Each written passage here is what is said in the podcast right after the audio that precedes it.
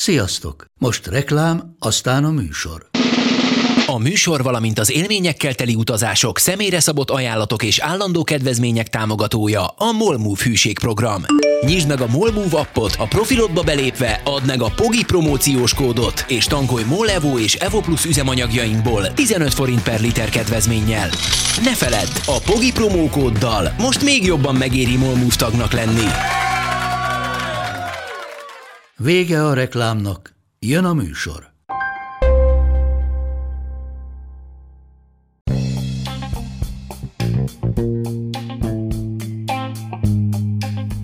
Ez itt a Pogi Podcast. Pogácsa Zoltán közgazdás, szociológus, politikai gazdaságtani podcastja a globális gazdaságról a klímaválság, az automatizáció, a digitális gazdaság, az egyenlőtlenségek és a posztdemokrácia korszakában. Joe Biden amerikai elnök kezdeményezte a globális minimáladót. Az OECD országai elfogadták, három tagállam volt, aki ellenállt, és ezek között ott volt Magyarország is. Valamiért kiéleződött Magyarországon az a vita, hogy kell nekünk globális minimáladó, vagy nem. Ugye ez az offshore elszivárgás elleni fellépés lényegi eleme, ezért felmerül a kérdés, hogy miért áll ellen Magyarország valaminek, ami alapvetően előnyös lenne, hiszen Magyarország a világon a 20 legnagyobb vesztes között van offshore tekintetében a Tax Justice Network nevű nemzetközi adóügyi civil szervezet szerint. Szóval miért állunk ellen valaminek, ami alapvetően jó lenne nekünk, vagy egyáltalán jó lenne nekünk-e a globális minimáladó. Erről vitáztam Sebestyén Gézával, a Corvinus oktatójával és az MCC oktatójával. Ezt fogjátok most hallani.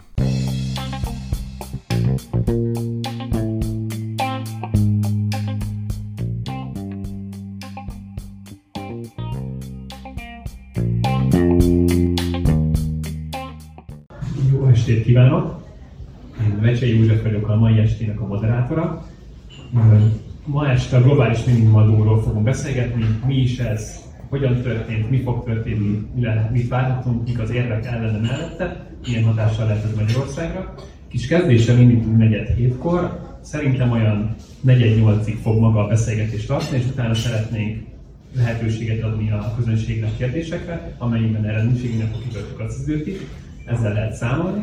Az este két meghívott vendége Pogácsa Zoltán a Soproni Egyetem docense, valamint Sebesti Géza, a Matthias Corvus Kollégium gazdaságpolitikai műhelyének vezetője. Köszönjük szépen, hogy elfogadtátok a meghívásunkat, és akkor az első kérdésemet bedobom, hogy kezdje amelyikötök szeretné, hogy mi is az a globális minimumadó. Alapvetően a globális minimumadó az az egy válasz volt arra a folyamatra, amit láthatunk az elmúlt évtizedekben, gyakorlatilag 1970-es, 80-as évektől kezdve, hogy a, az adókulcsok azok majdnem minden országban csökkennek, a vállalati nyereségadókulcsok legalábbis.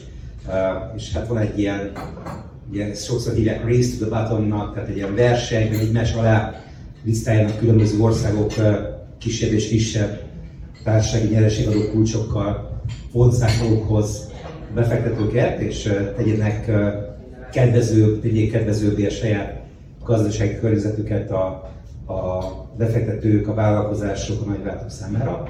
És hát azt látjuk, hogy ebben a lehetőséggel ebben elég komolyan élnek is alapvetően, főleg persze a globális nagy multinacionális cégek, hiszen azért kihasználni azt, hogy melyik országon olcsó most az adókulcs, hol lehet most éppen kedvezőben a nyereséget beadózni, ahhoz azért kellenek adószakértők, oda kell vinni egy céget, fel kell építeni struktúrákat, ezek költséges folyamatok, tehát nyilvánvaló az, hogy ezt egy kis családi KKV-nál nem biztos, hogy megéri a cégünkkel egyfolytában más és más országban rángatni.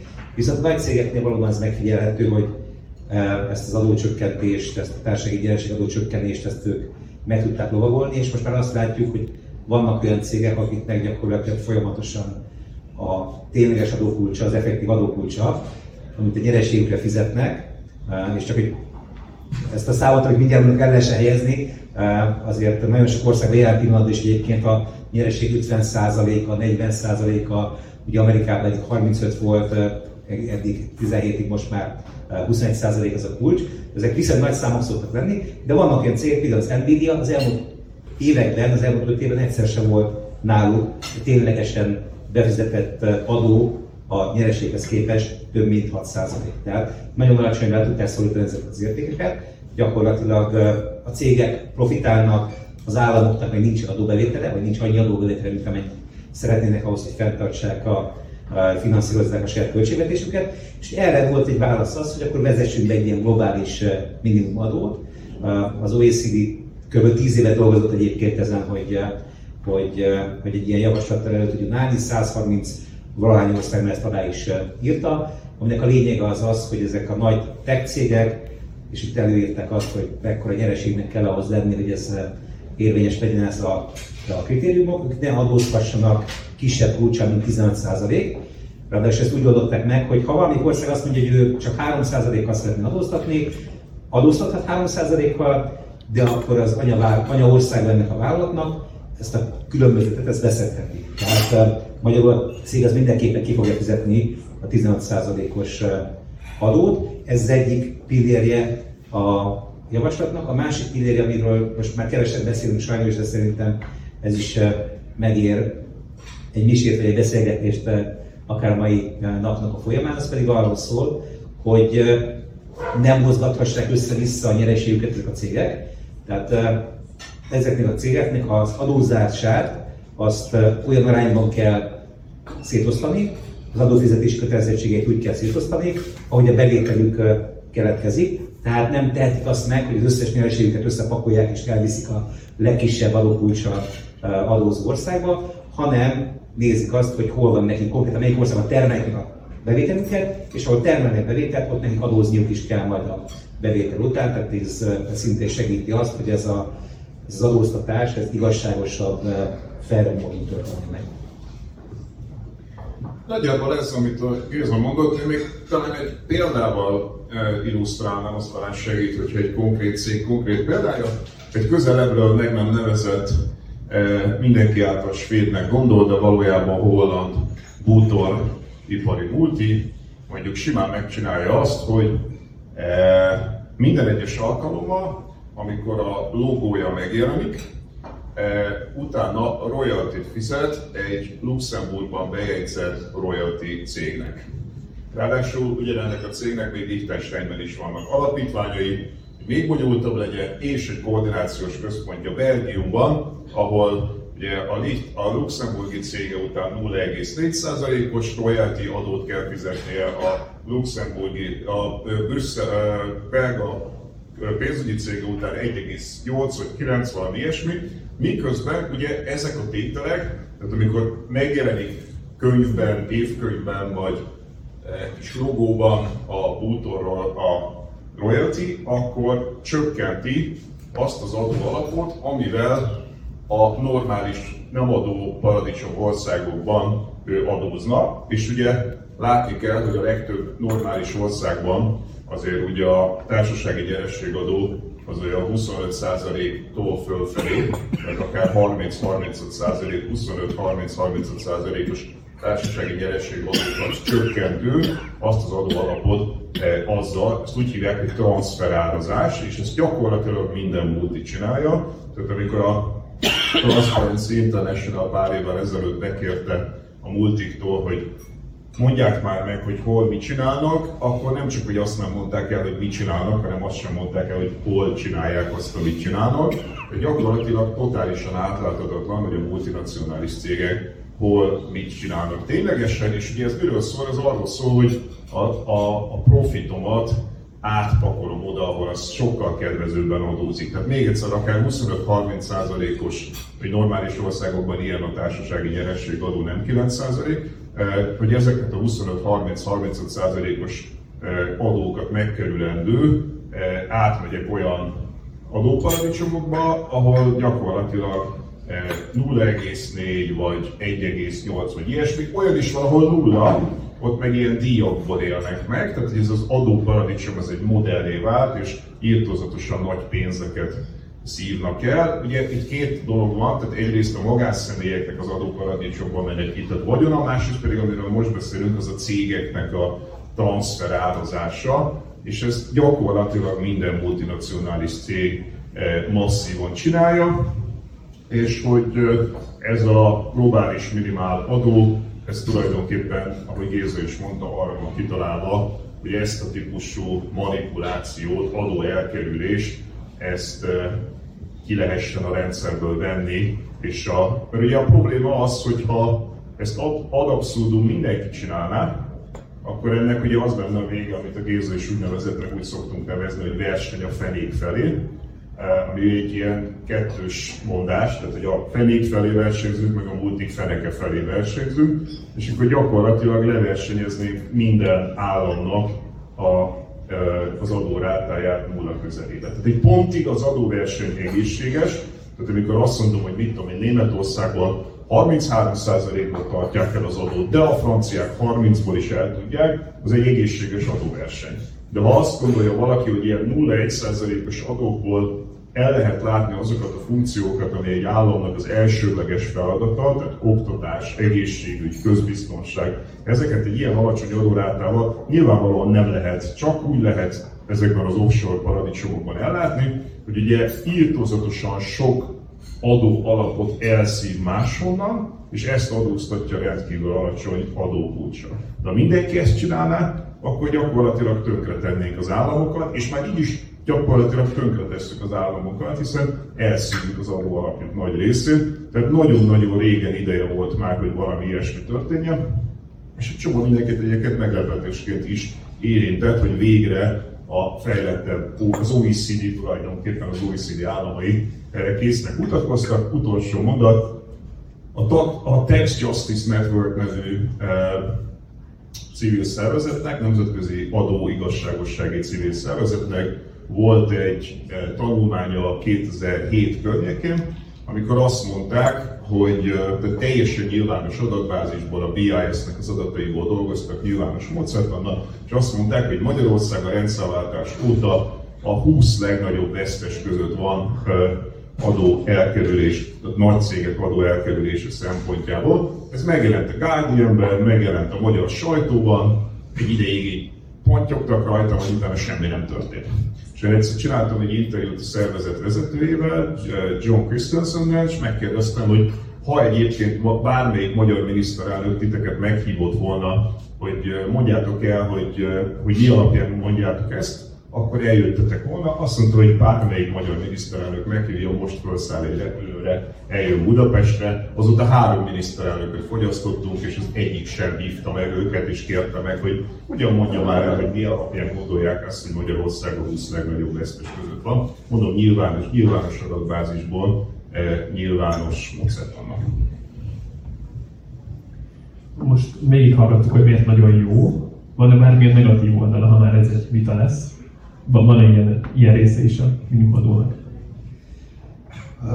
Nyilván van egyébként, és ha már felszólítottál minket, hogy vitázzunk, Jóci, akkor, akkor vitázok. Ilyen szagokban. Uh, ugye alapvetően, alapvetően egyébként sok minden egyetértünk Bogival, de ugye itt, itt az országok egymással versenyeznek és próbálják ugye a nagy cégeknek az érdekeit támogatni, vagy, vagy nekik megfelelni.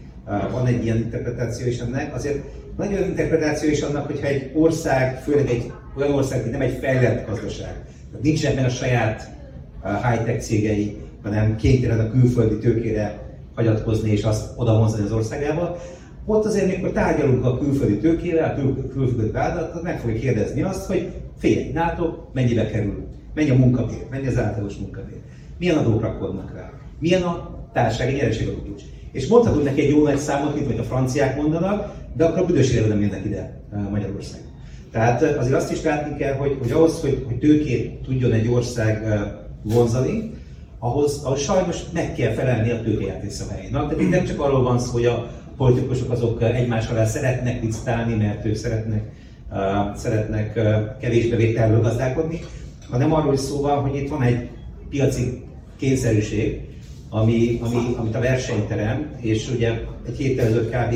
Egy másik ilyen beszélgetés, ott, ott a, a BCG-nek az ügyvezetőigazgatója mondta a személyes tapasztalatát, hogy hogy van pár ilyen nagyon fontos szem egyébként, amikor egy cég eldönti azt, és mikor összeállítják az anyagot a vezérigazgatónak, majd a céges emberek, hogy figyelj, itt van öt ország, melyik akarsz menni, ezek a fontos számok, akkor van pár olyan fontos szám, amit egyébként oda fognak írni neki a vezetői összefoglaló legelére, és az egyik ezen fontos számok közül egyébként ez a vállalat nyereségadókulcs. Tehát, tehát ilyen szempontból azért valamennyire a kormányok képtelenek a vált nyereségadó kulcs szempontjából megfelelni a cégeknek az elvárásainak, vagy nem jön oda a külföldi tőke, nyilván is lehet dönteni. És, és azért szerintem egy éles különbséget azért tegyünk az országok közé, ahol valóban ugye vannak olyan országok, ahol, ahol brutális alacsony társasági nyereségadó kulcsok vannak, de azért vannak olyan országok, ahol most én azt gondolom, hogy hogyha mondjuk az Írország 12,5%-os társasági nyereségadó kulcs az rendben van, akkor ez a magyar 9% se tekinthető olyan szörnyen alacsonynak, főleg annak a fényében, hogy régiben rengeteg országban 10%-os kulcs. Tehát, tehát ez, ez inkább egy ilyen régiós dolog.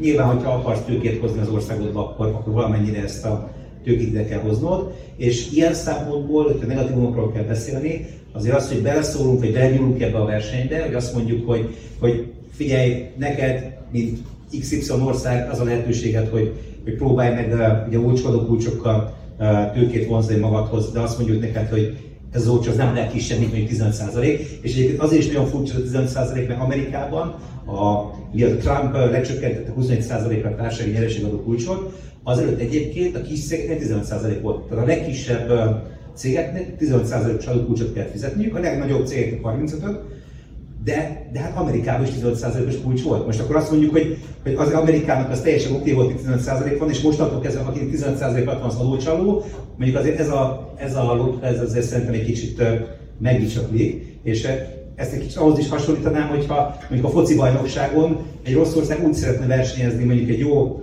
focizó országgal, mert nem tudom már melyiket mondja, melyik oldalra, mert most már gyakorlatilag japánok lettek jók és németek a rosszak, tehát én már teljesen össze, össze vagyok zavarodva, de mondjuk ha úgy próbál egy, egy rossz ország versenyezni jóval, megtiltanánk mondjuk a Mitte Messinek, hogy egynél több volt rúgjon egy meccset. Azért nem egy teljesen piaci folyamat, hogy azt mondjuk, hogy bocs, nem lehet nálatok a, a társasági nyereségadókulcs egy bizonyos szint, szint alatt.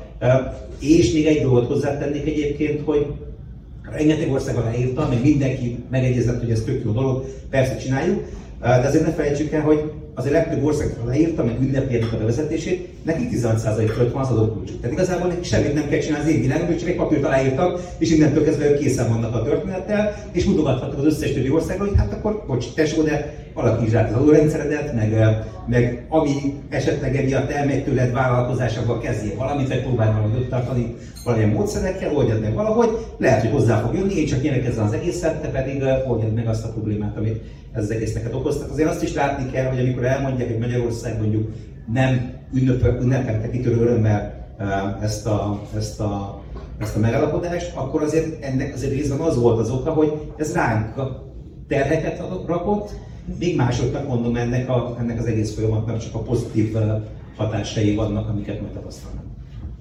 Na, hogyha az úgy lenne, hogy a Géza ezt mondta, ha ez így lenne, akkor Bulgária lenne a világ sztárországa, legalábbis Európa sztárországa, mert hogy Bulgária volt az egyik első ország, ami mindenkinél hamarabb, rettentő alacsony, egy kulcsos, alacsony adót vezetett be. Aztán Románia, stb. Ezek lennének a sztárországok. És az olyan országokból, mint Dánia meg Svédország, ahol ugye magas adókulcs van, és ráadásul a bérek is magasak, onnan özönlenie kéne a tőkének, özönlenie kéne a munkaerőnek, és mindenkinek Bulgáriába, meg Romániába kéne vándorolnia, mert ott alacsony az adó és alacsonyak a bérek. Csak valamilyen furcsa okból ez van, hogy megnézitek az adatokat, és mindenkinek javaslom az ENSZ fejlesztési szervezet, az UNCTAD adatait, ott meg lehet nézni, hogy mennyi külföldi tőke áramlik a e, különböző országokban, akkor abban elég szépen kiviláglik, hogy Bulgáriában marha kevés tőke megy, Egyébként Bulgária lakosainak negyede elhagyta az országot és nyugaton dolgozik, és ezzel szemben akár abszolút értékben, akár egyfőre jutóan Dániába megy brutálisan sok tőke. Vajon miért?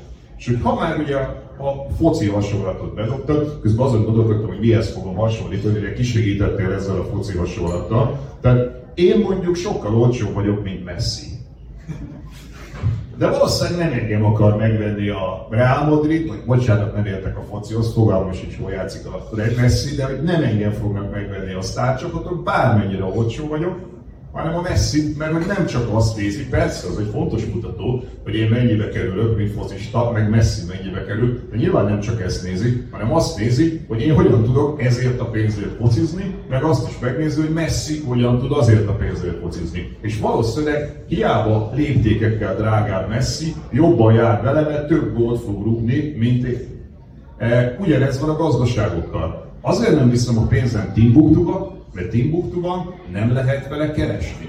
Nincsenek utak, nincsen humántőke, nem lehet, nem lehet keresni vele. Kopenhágába viszem a pénzem, mert ott humántőke van, mert ott infrastruktúra van, és ott lehet vele keresni. Mitől van humántőke? És akkor itt megkülönböztetnék egy lefelé tartó versenyzést és egy fölfelé tartó versenyzést. Tehát az az elképzelés, hogy alacsony adókkal kell, meg alacsony bérekkel kell versenyezni, az a lefelé tartó versenyzés, olcsón adom magamat, de nem jut, ugye, ha nem szedem be az adókat, akkor nem lesz pénzem oktatásra, egészségügyre, szociálpolitikára, infrastruktúrára, tehát mindenre, amitől egy magas hozzáadott értékű gazdaság létrejön. Ez a lefelé tartó versenyzés útja. Ezzel csak elmaradottságot lehet csinálni. Ha megnézzük azokat az országokat, amelyek felzárkóztak a világgazdaság centrumához, legyen az Skandinávia, legyen az a távol-kelet, legyen az Izrael, akár melyik országot megnézzük, amelyik gyors, radikális felzárkózást hajtott végre, ott mind elképesztő mértékben fektettek a humán tőkébe és az infrastruktúrába.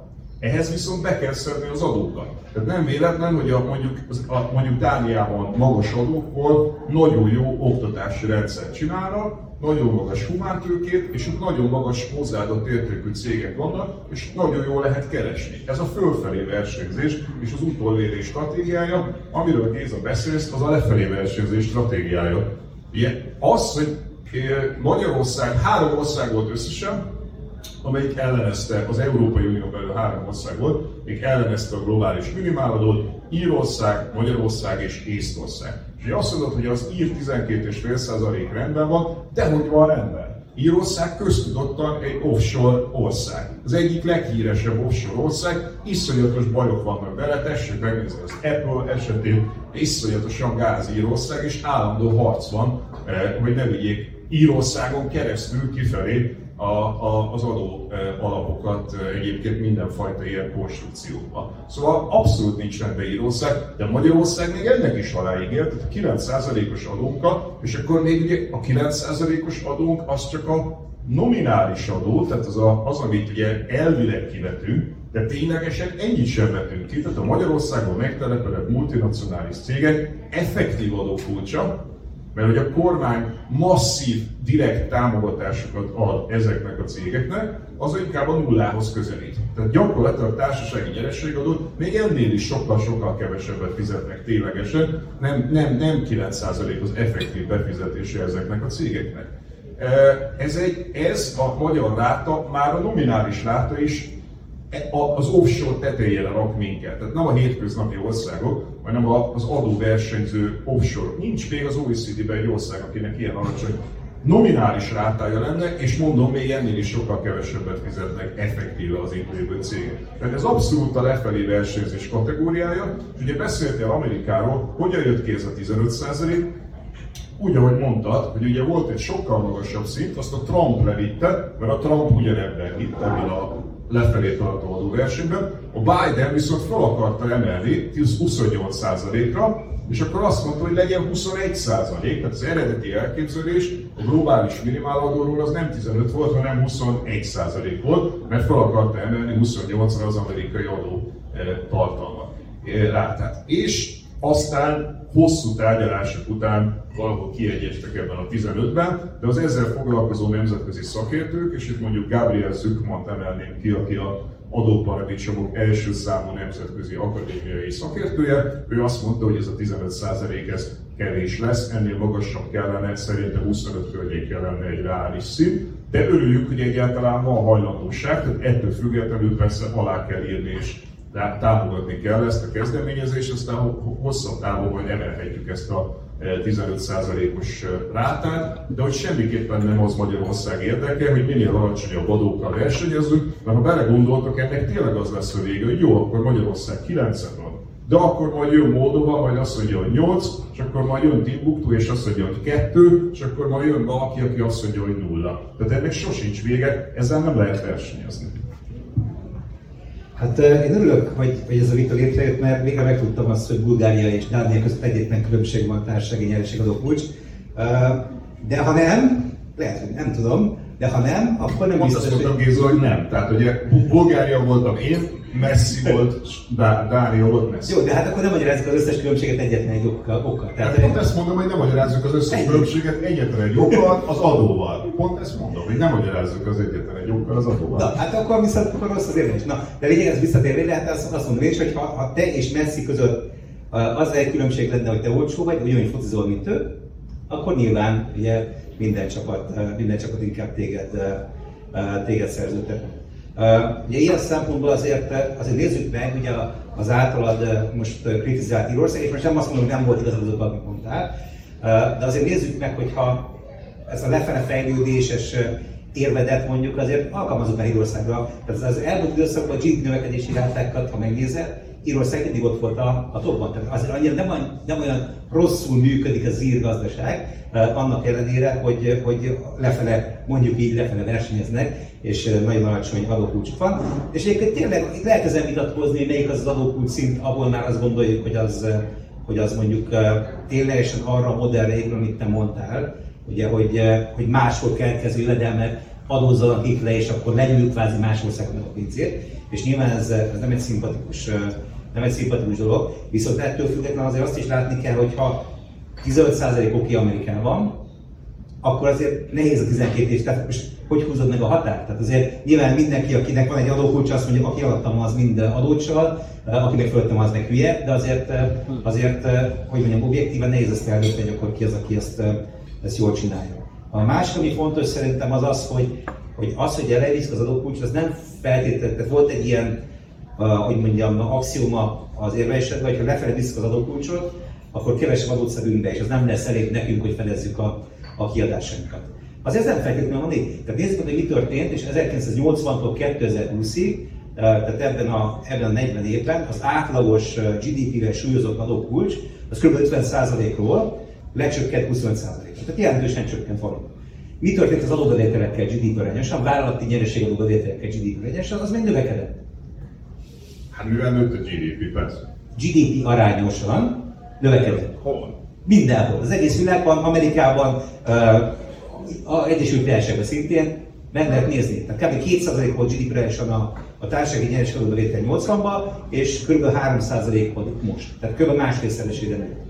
Tehát megnövekedett. És ugye a világ legkésőbb szalvétája is ezt mondja, ugye ez, amit Laffer lerajzolt még a Csininek, meg a Ransfeldnek, hogy, eh, hogy ha csökkent az adókulcsot, akkor majd fejlődik a gazdaság, azok a vállalkozások, akik ilyen magas adókulcs mellett nem éri meg őket megcsinálni, mert nem termelnek ilyen nyereséget, hogy ezt a hatalmas adókulcsot ezt befizesse, de ha lecsökkent az adókulcs, akkor már megérik. Fejérebb lesz a gazdaság, fejlődni fog a gazdaságot, gazdasági növekedésre lesz, és, ez a, és az egész ez elvezethet oda, hogy akár több adóbevétel, nem biztos, de elvezethet oda, akár több adóbevétel van, mint amennyi akkor lenne, hogyha magasra rakná az adókulcsot. Azért ez nem feltétlenül ennyire, hogy mondjam, fekete-fehér történet, hogyha valaki csökkenti az adókulcsot, az egyértelműen kevesebb bevételre fog majd rendelkezni. Magyarország is, ha levitte a vált nyereség adókulcsot 95-ben, lefelezte gyakorlatilag, akkor a társasági nyereség adóbevételek nem csökkentek szignifikánsan. Ne, nincs még vége, még egy mondat, és akkor, és akkor jöhetsz. Uh, ugye, és azt mondja, az effektív adókulcs Magyarországon nem annyi, de hol annyi? Sehol nem annyi. Nem tudsz egy országot mondani, ahol annyi lenne. Tehát, tehát mindenhol ez van, hogy oké, okay, ez, a, ez az adókulcsunk, de egyébként, ha te mit tudom, beruházol, vagy vagy mit tudom, olyan tevékenységet végzel, ami nekem szimpatikus, vagy kis cég vagy, akkor te kapsz adókedvezményt, vagy fiatal cég vagy, kapsz adókedvezményt. Az effektív, az átlagos kulcs, tényleges adókulcsot fizetnek, az sehol nem annyi, nálunk se annyi, de hogy mondjam, ez nem egy erőség megint csak, mert ez a világon mindenhol így van. Jó, akkor vegyük sorra ezeket a dolgokat. Tehát, hogy Írországban eh, a modell ellenére mondjuk sikeres volt a GDP növekedés. Hát igen, olyannyira sikeres volt, hogy volt egy év, amikor konkrétan az év statisztikai hivatal bejelentette, hogy 20%-kal változott az egyik évről a másikra a GDP. És akkor mindenki nézte, hogy 20%-kal az hogy lehet. Mert ezt megszoktuk, 1, 2, 3-mal, a kínaiaknál a csoda közepén volt olyan, hogy 10-zel, de hogy 20-szal, hát persze egyszerű a magyarázat, a GDP az ugye egyszerűen semmi más, mint a cégek hozzáadott értékének az agregátuma. Tehát összeadjuk az összes cég hozzáadott értékét, és az a GDP. Na most, hogyha Írországban vannak regisztrálva cégek, például az Apple, de például ugye egy példa volt a Cadbury's csokoládé, ami mindent Nagy-Britániában csinált, kivéve, hogy Dublinban volt regisztrálva, ahol három ember ott ült egy irodában, de semmit nem csináltak ezen kívül. És ugye a, brit adóhivatal próbálta visszaszerezni az adót Írországtól, és az Európai Unió meg úgy döntött, hogy tőke szabad áramlás az íreknek ez joguk van. Tehát az ír GDP az úgy nőtt, hogy elképesztően irreális oda lettek könyvelve hozzáadott értékek. Tehát azért erre nem hivatkoznék, hogy fiktíve oda vannak könyvelve GDP-k, amik valójában nem ott termelődnek meg. Ez az egyik probléma. A másik probléma, ez még nagyobb probléma, azt úgy hívják, hogy emergens jelenségek. Az emergens jelenség az azt jelenti, hogy ami igaz mikróban, az nem feltétlenül igaz makróban. Tehát ha még igaz is lenne, hogy egy országnak bejön, mert mondjuk biztos, hogy bejött a Kajmán-szigeteknek az offshore.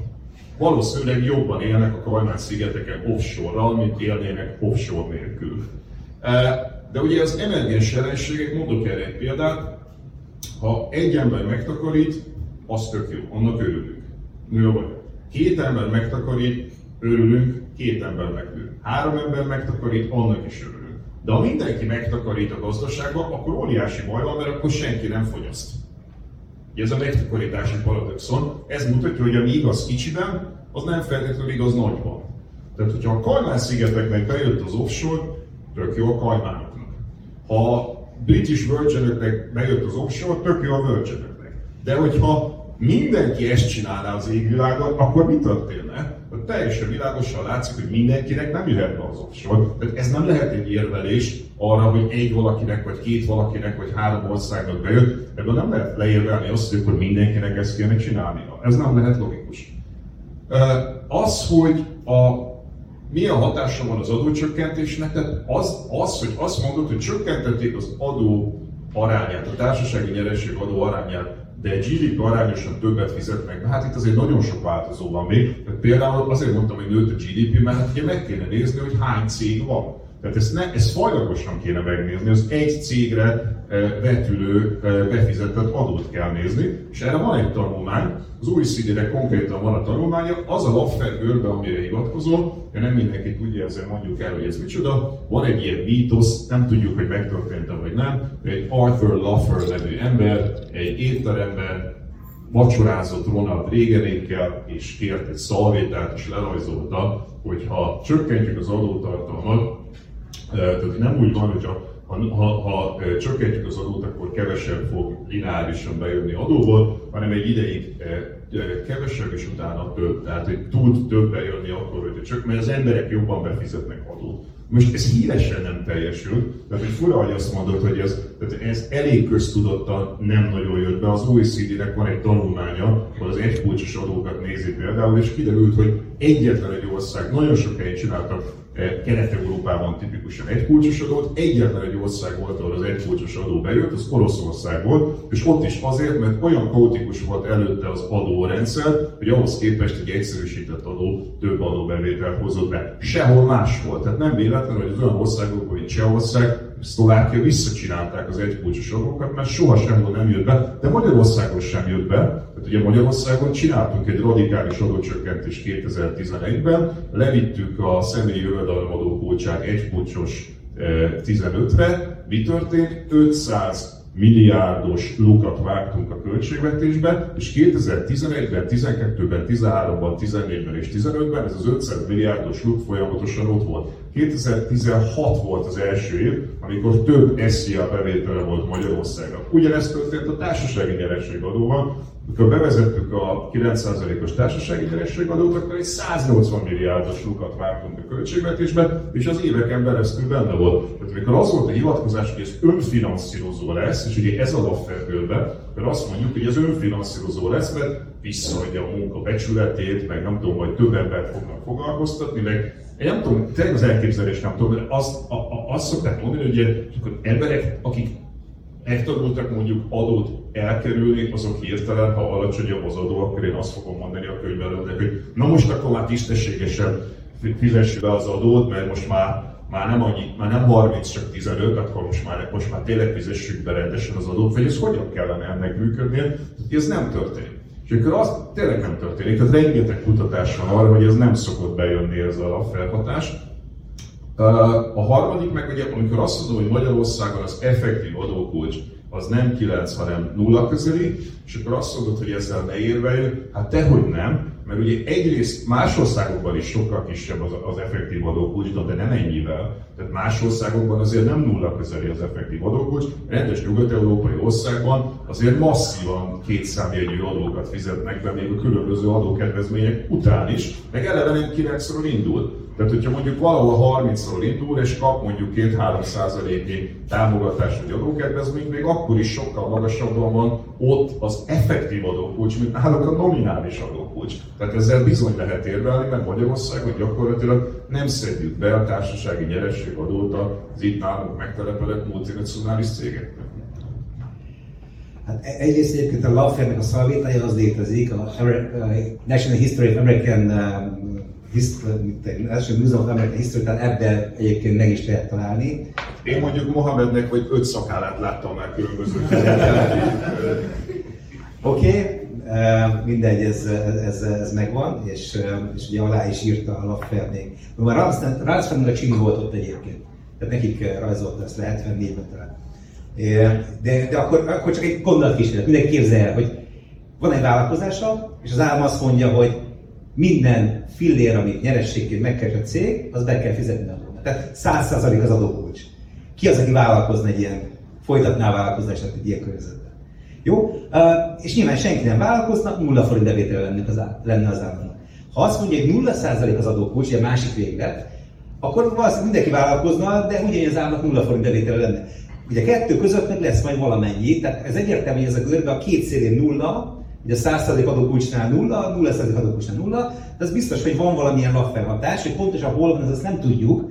Uh, ugye ez az, amit, amit azért sokan kritizálnak, vagy, vagy ebbe kételkednek, hogy az ott van, ahol egyébként Laffer gondoltak van, de az biztos, hogy van ilyen hatás. A 100% van ilyen hatás, kérdés, hogy mi a túl magas adókulcs, amit mondtál, hogy azt fogod mondani a könyvelődnek, igen, azt fogod mondani a könyvelődnek, mert hogyha azt mondják neked, hogy magas az adókulcs, akkor lehet, hogy azt gondolod, hogy akkor trükközünk egy kicsit, mert ha elkapnak, kell majd büntetést fizetni, de ennél az adónál még az is kevesebb lesz.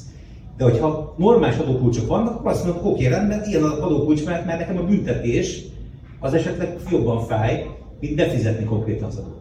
Tehát megvan ennek egyébként a pszichológiája is, és most nyilván látom, hogy nálad ez nem biztos, hogy működne, de valakinél működik. Tehát elég, hogyha tíz emberből kettő-három nem működik, és akkor már tudtam növelni az adóbevételidet.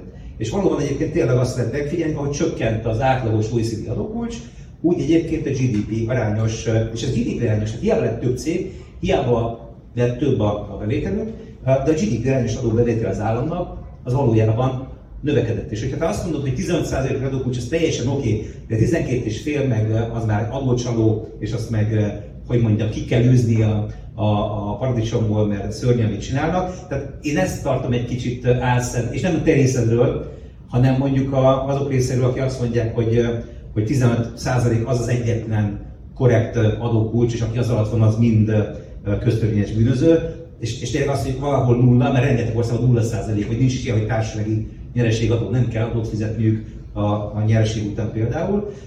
Máskor meg 12 és fél, ami két és fél százalék ponttal van 10 alatt, és mind a kettő azt mondjuk, hogy ezek, ezek szörnyű adócsalók, és, és nagyon nagy problémák vannak velük. És egyébként, ha megnézed például azt, hogy mennyi a, az effektív adókulcs Franciaországban, 55% körül van a társasági effektív adókulcs, és megnézed azt, hogy mennyi az effektív adókulcs egyébként Írországban, ahol 5% körül van, tehát 12,5% hivatalosan az adókulcs, és az effektív adókulcs az 5%, de ott is ugyanaz van, amit mondtál, hogy tényleges adókulcs az kevesebb, amit a cégek fizetnek, és megnézed azt, hogy melyikben mennyire nyereségesek a cégek, amit úgy lehet, amit én néztem kutatással, azt nézte egyébként, hogy a, a, a vállalati nyereség az hogyan viszonyult a bérköltségekhez. Mert ez akkor a mérettel korrigálva tudja megmutatni azt, hogy hol mennyire nyereségesek a cégek. Akkor az fog kiderülni, hogy a, a francia cégek, ahol sokkal magasabb a társasági nyereségadókulcs, ők 20 olyan nyereségesek, mint az ír cégek, ahol, ahol meg sokkal kisebb ez a, ez a kulcs. Tehát tényleg meg az a hatás, aminek egy része valószínűleg azért van, amit te mondasz, hogy oda vitték a nyereséget. És nyilván ez a része az egyiket, amiben az OECD javaslat foglalkozik is, mert azt mondja, hogy oké, okay, nézzük meg azt, hogy hol kerested azt a nyereséget, melyik régióba kerested meg, és akkor azt a részét, amit te Angliába kerested meg, Cadbury, az adózd amit meg tényleg Írországba kerestél, azt meg adózhatod le. Tehát egyébként ebben lenne kerek a történet, és mi is egy kicsit sokat beszélünk el a 15%-ról, de azt mondom, hogy ez a másik fel egyik nagyon fontos, hogy erről is beszéljünk, csak ez el, nem csak itt, sajnos ez, a, ez, ez globális szinten is kicsit elsikad ez a, a része a javaslatnak, de hogy erre van megoldás. Tehát arra, hogy a mozgatják össze-vissza a cég a nyereségéket, erre ott van megoldás, ott van benne az OECD javaslatban a megoldás. Tehát ezt, ezt, ezt lehet orvosolni. Viszont a másik fel még nyilván az volt, hogy azok a cégek, akiknek nem érte meg mondjuk 50%-os adókulcs mellett működni, mert nem termel ki azt a nyereséget, ami ezt fedezné, és esetleg meg 12,5% vagy 5%-os effektív kulcsnak meg megéri, azok meg lehet, hogy vállalkoztak Írországban ezekkel az adott adókörnyezet mellett. Vagy Írország 40%-ról vitte egyébként le pár év alatt 12,5%-osra a társasági nyereségadó kulcsot. Tehát én azt gondolom, hogy azért ebben, hogy ennek van pozitív hatása, ebben van igazság. No, akkor nézzük ezeket konkrétan. Szóval Magyarország ebből a szempontból egy kitűrő kísérleti eh, medence. Mi történt? Ugye levittük 9%-ra a társasági adót. Most ettől Ugye vegyünk két részre a gazdaságot, vannak a nagyvállalatok és vannak a kis és középvállalatok. Bármelyik a kettő közül, és tényleg azt gondoljuk, hogy Magyarországon nem csal, nem kerül el az adókat masszívan, azért mert 9% van. Tehát az, hogy mondjuk a multik transferáloznak Magyarországon, az azért eléggé világosan látszik. Az, hogy a kis és középvállalkozások ott kerülik el az adót, ahol tudják, és ők maguk mondják el, hogy nem is tudnának megélni, hogyha ez nem így lenne. E, ez is teljesen világos. Tehát aki kis és középvállalkozásnál dolgozik Magyarországon, az egytől egyig mindenhol számol be, hogy a legkülönbözőbb trükkökkel. Minimál bére jelentik be az embereket, zsebbe adják a pénzeket, az egész kata tulajdonképpen nagy részt egy ilyen adók elkerülő van, és hosszan lehetne sorolni. Tehát, hogy ne gondoljuk már azt, hogy 9% mellett hirtelen azok az emberek, akik KKV-kkal rászoktak arra, hogy így és úgy és amúgy el lehet könyvelni mindent például, tehát az, hogy, hogy full elkönyvelek egy csomó mindent, mint hogyha a cégek kiadása lenne, és még a magánéletemet céges keretek között számlázol, tehát hogy ezek ismert dolgok Magyarországon, ne, nem hiszem, hogy attól, hogy levittük az adót, attól ez mondjuk megszűnt volna. Egyrészt. Másrészt még egyszer, tehát hogy az, hogy levisz, lemegy, lementek a társasági adókulcsok, és ebből GDP arányosan nőtt a, e, a, a cégeknek az adóbefizetése, mondom, fajlagosan kell nézni. Tehát, hogyha ugyanígy nőtt volna a cégek száma, nőtt volna a gazdaság, és mondjuk a régi adótartalmal fizetnék be, akkor sokkal nagyobb lenne a társasági nyerességadó. Tehát fajlagosan kell nézni, nem, nem, nem az összegét kell nézni, hanem fajlagosan kell nézni. Az viszont teljesen világos, ugye a, e, a profit és a bér aránya az a, az a bér kárára és a profit javára változott ugyanebben az időszakban. És ez nem, fel, ez nem független attól, hogy ezeket az adószabályokat így alakították, mert ettől tudott a profit, profit aránya a GDP belül nőni szinte minden OECD országban ez alatt az idő alatt, mert hogy jelentős adócsökkentések voltak. E, Írországot meg tényleg nem érdemes nézni sok szempontból, mert ott, ott semmilyen szám nem valódi szám. Tehát amikor ír GDP-t nézünk, e, ír termelékenységet nézünk, ezek, ezek teljesen fiktív számok. Tehát egy ilyen adóparadicsomnál teljesen attól függ a dolog, hogy mit hova könyvelnek. Írország esetében szerintem semmire nem lehet azt mondani, hogy az bármilyen szempontból is reflektálna az ír gazdaság. Két megjegyzés, egyik az előző, az amit mondtál, azt, azt elfelejtettem akkor elmondani, a másik a mostanihoz, és aztán utána engedem tovább folyni a, a cselekménynek, kicsit elragadtunk itt. Az egyik, a, hogy azt mondtad, hogy hogy csökkentettek az adókulcsot, az, az dukat ütött a költségvetésen, igaz, de aztán növekedett 1 millió, kb. 1 millió föl, most akkor itt epsilonozhatunk, hogy most az nem 1 millió, hanem csak 900 ezer, mint mennyi, de hogy növekedett ugye a foglalkoztatók száma. Tehát ugye, és mellette egyébként nem mellékesen növekedtek a bérek is. Tehát azért ez pontosan az egyébként, amit szerintem meg kell csinálni az oktatásban is. Ez egy beruházás.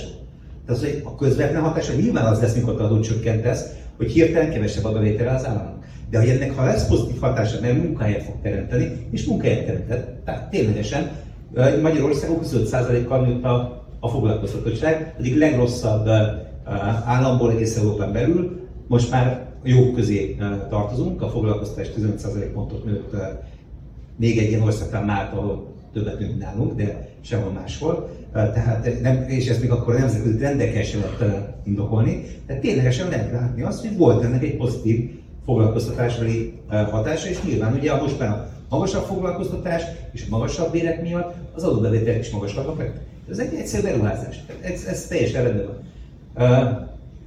Mondtad? Mondjad. Nem mondom a másodikat utána, de ez szerintem muszáj erre most reagálni. Tehát, hogy a, ez, ez tipikus esete annak, hogy a korreláció nem kauzáció.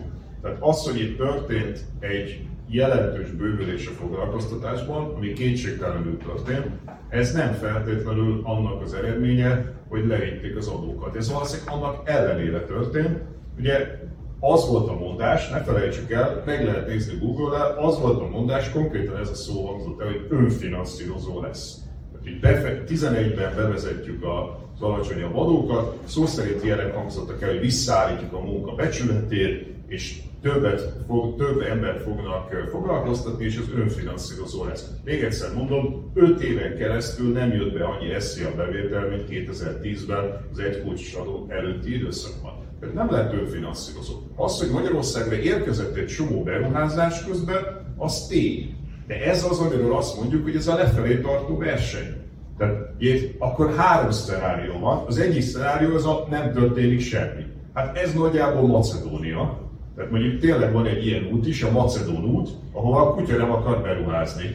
Hát igen, ehhez is lehet viszonyítani. A másik út az a Dán út, amikor mondjuk, ha Magyarország beszedte volna az adókat, és ebből csinált volna egy valami jó oktatási rendszert, rendesen megfinanszírozva a tanárokat, rendesen megfinanszírozva az oktatást, rendesen megfinanszírozva az egészségügyet, mondjuk, fe, mondjuk ténylegesen betöltve háziorvosi pozíciókat a vidéki Magyarországon, csinálva egészségügyi programokat, szociálpolitikát, és így tovább, és így tovább, és akkor magas hozzáadott értékű. Tehát miért beszélünk egyáltalán mindig arról, hogy ide külföldi működőtőkét kell vonzani? Ez is egy opció, de azok az országok, amelyek felzárkoztak, azok tipikusan nem a külföldi működőtőkére bazíroztak. Ez, amit így mondasz, ez az SDS programja a 2000-es évek elején, tehát ez a csökkentjük az adót és vonzuk a működőtőkét, ez egy az egyben az SDS volt eh, a rendszerváltás utáni időszakban. A felzárkozó országok nem ezt csinálták. Sem Skandinávia, sem Korea, sem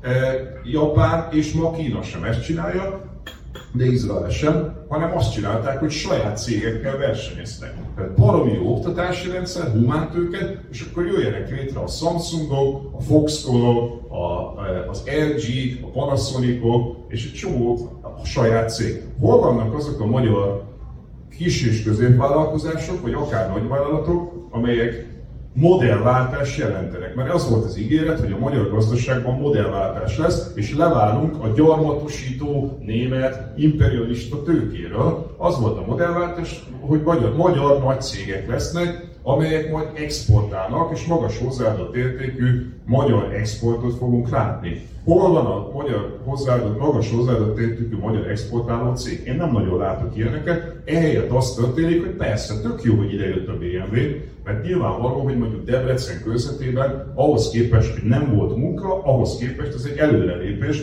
hogy autókat fognak gyártani. Persze, csak nem ez az egyetlen alternatíva, hanem az az alternatíva, hogy lehetnének akár hazai hozzá, magas hozzáadott értékű cégek is. És így tovább, és így tovább. Tehát ami történt, az az, hogy az alacsony versenyzésű modellel valóban ide vonzottunk alacsony hozzáadott értékű eh, munkahelyeket olyan embereknek, akiknek alacsony a képzettsége, de ezzel sokkal kevesebbet fognak keresni tartósan, mint a nyugat-európai emberek. Tehát ebből nem lesz felzárkózás. Ezzel meg tudjuk előzni Macedóniát, de nem tudjuk utolérni Ausztriát. Ez olyan, mintha az lenne a feladat, hogy menjünk el innen mondjuk a, a, a parlamenthez, és akkor elindulnánk, sétálnánk, sétálnánk, és akkor fél perc termék szólnánk, de miért nem vagyunk már ott? Tehát igen, nyilván jobb lenne, hogy ott lennénk. Nem, de ez a, bocs, nem, ez olyan... Nem, hogy oké, még megvártam, még elmondtad, most elmondom. Tehát ugye nyilván van egy folyamat a, a dolgoknak. Tehát az, hogy nyilván ez egyetértek vele, az lenne a szuper, hogyha lennének olyan magyar cégek, akik exportorientáltak, akik magas hozzáadott termelnek. Egyébként vannak olyan magyar cégek, akik, akik nagyon komoly pályát futottak be. Nagyon sok ezek közül most már nem magyar cég, mert eladták, tőzsdére vitték, stb. stb. De azért voltak sikersztorik az elmúlt években. Nyilván, ha több lett volna, az még jobb lett volna. De ez az utó vagyunk, és nyilván az, az a fele, hogy, hogy hirtelen majdnem egy millió embert munkaerőpiacra integrált Magyarország, akiknek oké, okay, ők nem NASA uh, atomfizikusok, na de előtte semmit nem termeltek, meg lehet, hogy írni olvasni se tudtak, most meg valamit csinálnak. És egyébként ugye ők is majd szépen lassan lépkednek előre uh, ezzel a ranglétrán. Tehát, hogyha megnézem az Economic Complexity Indexet, Magyarország 9. az egész világon. Tehát azért az, hogy mikor azt mondjuk, hogy mennyire fejletlenek vagyunk, azért ez a narratív, ez, ez régen nem igaz. Ha megnézed most, akik jönnek Magyarországra, és igen, persze, én is jobban örülök, hogy a BMW magyar cég lenne, de ettől függetlenül nem a farmer gyerekünknek Magyarországra, mint ahogy egyébként én asszisztáltam egy ilyen projektben kb. 20 évvel ezelőtt, mikor egy farmer gyerek Portugáliából Magyarországra, hanem most már azért autó, de gépkocsi gyártók jönnek, vagy akkumulátorgyártók, és sokkal magasabb hozzáadott képviselő uh, iparágról beszélünk. Tehát ilyen szempontból azért a magyar hozzáadott érték, és akár a GDP-ben nézed meg ennek a hatását, akár a béreben nézed meg ennek a hatását, mindenhol szépen látszik. És még egy mondat, csak avval kapcsolatban, hogy mondtad, hogy mindenki Magyarországon adócsal, uh, hát jó, nyilván nem ezt mondtad, de ez így, ez így jobban hangzik. Ugye azért ebben mondjuk akkor egyetértek veled, mert na, valóban ugye most mindenki olvasta szerintem a sztorit arról a cégről, aki ugye összeszedett pár milliárdot, és aztán utána tulajdonos meg a családja elkezdett ebből magának ingatlanokat vásárolni, meg fölvette a havét egy cég. De nem az FTX volt, most az amerikai cég volt. Akkor, akkor lehet, hogy Amerikában is megvannak ezek a, az emberek, akik, akik a család. Tehát, vagy, tehát Oké, okay, ezek általános dolgok, hogy van, ahol csalnak adót, van, ahol a ténylegesen fizetett adó az kisebb, mint a törvényre meghatározott. Igen, ezek igazak Magyarország, de ezt szépen elmondta mind a kettőnél, de én szerintem ezek ugyanúgy igazak egyébként más országokra is. És hogyha te azt mondod egyébként, hogy a te gazdasági környezet olyan, hogy kisebb egyébként a teher, mint kell fizetned, akkor nem biztos, hogy neked megéri egyébként egy ilyen környezetben az adócsalást választanod. Szerintem azért az, hogy a foglalkoztatás nőtt, és a magyar GDP nőtt, azért az nagyon nagy részt a magyar gazdaság fehéredése miatt történt, ami egyértelműen egy jó hír, és szerintem abszolút nem független attól, hogy az adókat csökkentettük, és lehet, hogy más oka volt, bár azért azt gondolom, ez egy, itt azért lehetne találni összefüggést a kettő között, okozati összefüggést azért eh, meg lehet találni, hogyha keressük, nem is kell megtörni a fejünket. És mondom, tehát mutass még egy ilyen országot Máltán kívül, ennyire nőtt a foglalkoztatás. Tehát jó. Ez nem, ez nem globális trendek miatt volt. Oké, okay, tehát akkor maradjuk annál a képnél, amit mondtál, hogy innen el kell menni, hova akartok, hogy a parlamenthez akartál. Jó. Tehát akkor az, hogy mi haladunk a parlament felé, és azt mondtad, hogy ez még mindig jobb, mintha nem haladnánk. Valami ilyesmi volt a kép. Persze. Mivel megyünk? Gyalog. Gyalog haladunk a parlament felé. Most az alatt az idő alatt, hogy ugye a gazdaság az időben történik az alatt a 12 év alatt, amíg gyalog haladtunk a parlament felé, addig mások mondjuk motorral mentek, vagy kocsival. És már réges-régen nem itt vannak, hanem már a brit parlamentnél vannak. Tehát, hogy mondjam, nem az az alternatíva, hogy mentünk vagy nem mentünk. Persze, Macedónia nem ment. Mi mentünk, csak lassan. De ugyanez alatt az idő alatt sokkal gyorsabban mentek a versenytársai. Az, hogy ez Magyarország az gazdasági komplexitás mutatóval jól áll, az csak annyit jelent, hogy az export termékeinknek magas a, magas a komplexitása. De nem ebben kell versenyeznünk, abban kell versenyeznünk, hogy az itt hozzáadott érték magas-e vagy nem. Mert ha ebből a magas komplexitású termékből kivonod azt, ami importként bejön és beépül ebbe az autóba, akkor kiderül, hogy a Magyar, magyarországi hozzáadott érték az alacsony. Ez a GDP egyébként, tehát hogy nagyon könnyű megnézni, mert a GDP az a hozzáadott érték. Ha a magyar GDP nem zárkózik fel Nyugat-Európához, akkor ez azt jelenti, hogy a hozzáadott értékük továbbra is alacsony. Az exportban ki lehet mutatni, hogy magas komplexitású Xboxokat exportálunk meg Audi TT kupékat, az marha jól néz ki, csak valójában ezt az Audi TT kupét ezt mondjuk Ingolstadtban tervezték, a magyar emberek hozzáadott értéke az annyi, hogy gyártják egy gyártósor mellett, és ehhez méltó béreket is kapnak. Tehát, hogy ezek az emberek lehettek volna ebben a 12 évben, vagy ebben a 30 évben, képezhettük volna bizony őket arra, hogy ennél sokkal magasabb hozzáadott értékű, komplexebb munkákat csinálja, és legyenek magyar cégek. Tehát, hogy te itt ülsz, és azt mondod, hogy egyébként vannak sikeres példák, de nem mondtál egyet sem, az nekem azt sugalja, hogy nem tudunk igazán olyanokat mondani. Mindenki múltkor a Varga Mihály mutogatott ilyen a jövő magyar bajnokai szlájdokat, és néztem, hogy melyek voltak a jövő magyar bajnokai, hát és ugye teljesen a szokásosak voltak, tehát mindenki el tudná, anélkül, hogy látta volna a Varga szlájdjait, el tudná mondani, hogy mik voltak rajta. Benne volt a Pixalámi, benne volt az OTP, a MOL, tehát ugyanazok, amiket ismertünk, meg benne volt a Prezi, ami már réges-régen nincsen Magyarországon, mert réges-régen elment Amerikába. Egyetlen egy meglepetés nem volt, egyetlen egy olyan nem volt, hogy azt mondtam volna, hogy csettintek egyet az elmúlt 12 évben, létrejött egy olyan magyar cég, ami exportképes, magas hozzáadott értékű terméket gyártanak. Ugyanazokat mutogatjuk 30-40 év óta, és bocsánat, de a Pixalámi azért ez nemzetközileg már nem a, a magas hozzáadott értéknek a nettovábbja, tehát nem jöttek létre ilyen cégek, hanem az történt, hogy ide invitáltunk, rettentő sok alacsony hozzáadott értékű elsősorban autógyártó, meg akkumulátorgyártó céget Németországból, Koreából, eh, Kínából, és ezekkel keresztül valóban bővítettük. Tehát én azt elismerem neked, hogy a 2007-8-as állapothoz képest Magyarország foglalkoztatás tekintetében sokkal jobb állapotban van. De mihez hasonlíthat? Hasonlíthatott 2008-hoz, a gyurcsányféle gazdasági Hiroshima-hoz, persze, ahhoz képest valami jól nézünk ki. De én nem ehhez akarok hasonlulni. Nem ez a kérdés. A magyar emberek számára nem ez a kérdés, hanem az a kérdés, hogy elmenjenek e Németországba dolgozni háromszor akkora bérekért, vagy elmenjenek mondjuk Norvégiába dolgozni tízszer akkora bérekért, ha orvosok. Ez a kérdés. Nem az a kérdés, hogy jobban élek-e, mint 2008-ban a gazdasági összeomlás idején, persze. Érted? Tehát, hogy itt van egy ilyen, van egy ilyen időbeliség, és, és az összehasonlítási alap nem mindegy, hogy micsoda.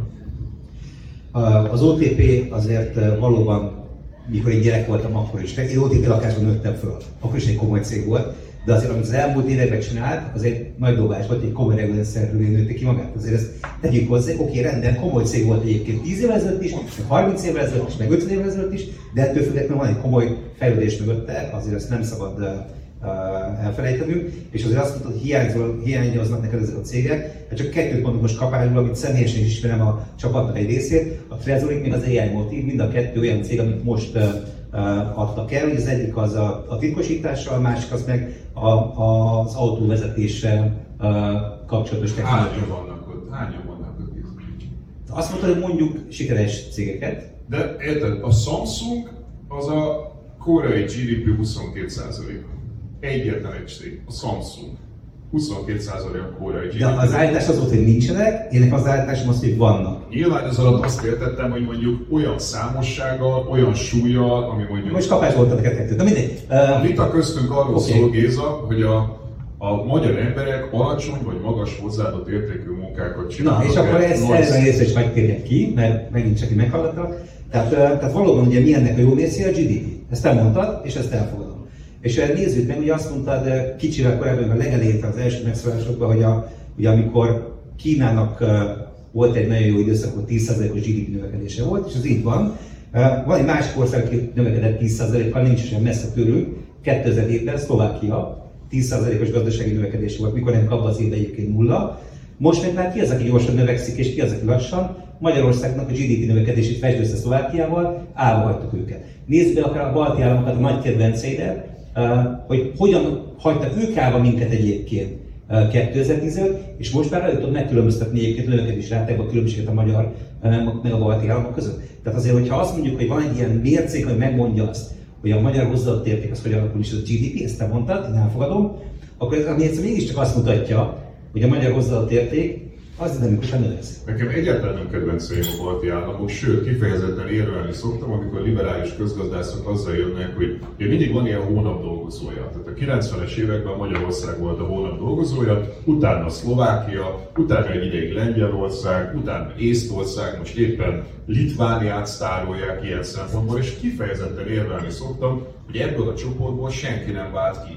Tehát nem igaz, hogy a balti államok azok, azok valami szuperek lennének. Balti államoknak a népességének a harmada elhagyta ezeket az országokat. Azért annyira nem lehet jó egy országban a harmada elment. Hozzáteszem Magyarországon mindösszesen 5-6 a munkapiacnak ment el, onnan meg a harmada. Tehát egyáltalán nem látszik szerintem az adatokból, szerintem nem igazolható, hogy akárki elhagyta volna ezt a, ezt a kelet-európai tábort, szerintem nagyjából, és teljesen igazad van, néha egy kicsit előrébb mentek az mi, aztán utána mi visszaestünk, a szlovákok előre mentek, visszaestek, de ez történik. Sem, sem, olyan, mint egy ilyen bolya a biciklis versenyen, hogy gyakorlatilag ez a kelet-európai pak, ez együtt biciklizik. Nem, senki. De miért ezekhez hasonlítjuk magunkat? Tehát megint visszatérve az eredeti példámhoz, miért nem a legjobb focistákhoz hasonlítjuk magunkat, mikor megtehetnénk azt. Van példa arra, hogy a biciklis versenyen valaki a leghátsó pakból megnyeri a versenyt. Tessék megnézni Szingapur, tessék megnézni Kórát, tessék megnézni egy csomó országon, Kínát, Izrael, Tajvan, hosszan tudom sorolni azokat, akik gyakorlatilag a világ átlag, messze a világ átlag alól, tehát mondjuk Szingapurban 80%-os írás tudatlanságból Eh, azt hiszem, a világ átlag 10%-ára indultak, amikor kidobták őket Maláziából. 1950-es évek elején volt, 80-as évek elejére megelőzték az Egyesült Államok GDP-et. Korea még gyorsabban fejlődött, már hogy Dél-Korea értelemszerűen. Eh, Kína, stb. Egy csomó nagyon gyors eh, lehet, lehetséges kitörni ebből, de ezt investálni kell a humántőkébe, saját cégeket kell létrehozni, saját exportáló vállalatokkal, de nemzetközileg versenyképes vállalatokkal kell versenyezni. Magyarország ilyeneket nem tud felmutatni. Tehát van egy-kettő ilyen pici nyilván, de nyilván tudjuk, hogy egyrészt nem mindenki csaladul, meg van példa arra, hogy Magyarországon mindennek ellenére létrehoznak magas hozzáadott céget, csak ennek az aránya a teljes foglalkoztatásunkon, vagy a teljes GDP-ken belül ez több. Hát, bocsánat, csak annyi, és aztán csak annyi, hogy lejárt a 60 percet, kerekítsétek, hogy legyen nézőknek legalább kérdése. Jó, egy fél mondat, és aztán utána jöttek a kérdések. Tehát, tehát egyébként jogos, hogy tanuljuk persze azoktól az országoktól is, akik tőlünk nagyon messze vannak, de azért igazságosak vagyunk, kivel tudod, egy, egy osztályban is.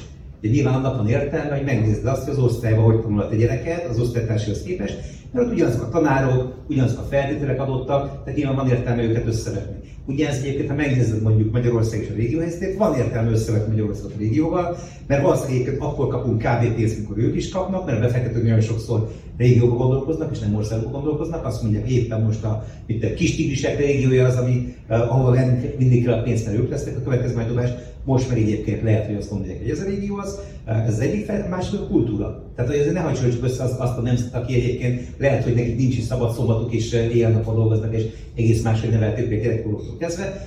Mi ebben a kulturális környezetben vagyunk, és hogyha ebben a kulturális környezetben, meg ebben a befektetési környezetben el tudunk húzni, a versenytársainkhoz képest, vagy a többi országokhoz képest, azt szerintem mindenképpen alá kell és ettől persze tanuljunk akkor a Szingapurtól mindenkitől tanuljunk, de, de mellette azért veregessük is meg a vállát annak a gyereknek, aki a saját osztályban lehet, hogy jó volt a legjobb tanul. Persze, egy, úgy mondjam, egy, egy nyírségi vagy drávamenti kisiskolában veregessük meg annak a vállát, aki az osztályán belül a legjobb tanuló volt, de azért közben legyünk tudatában annak, hogy ennek az embernek majd a budapesti elitiskolákban tanuló gyerekekkel kell versenyeznie, és mondjuk amikor valamilyen foglalkozása lesz, egy bére lesz, akkor valójában azt fogja meghatározni, hogy, hogy, hogy azok mindenkivel versenyeznie kell, nem csak azokkal, akikkel együtt felnőtt. Az a szomorú helyzet. De az igazság az, hogy 2010 előtt még a nyírségi gyerekek között is legrosszabbak voltunk, most már nyírség között a legjobbak vagyunk, és nyilván ez egy, ez egy pozitív fejlemény. Akkor sikerült egy egyetértő pontot találnunk talán. Megnyitnám a kérdés lehetőségét, talán készfeltétellel jó, akkor egyből kettő is, három is, akkor megjegyeztem azt a 304, akkor legyen, akkor ne, nektek van lehetőség kérdezni. Van mikrofon, amit lehet vinni, bepróbáljuk meg kiabálós alapon, vagy akkor itt legyen.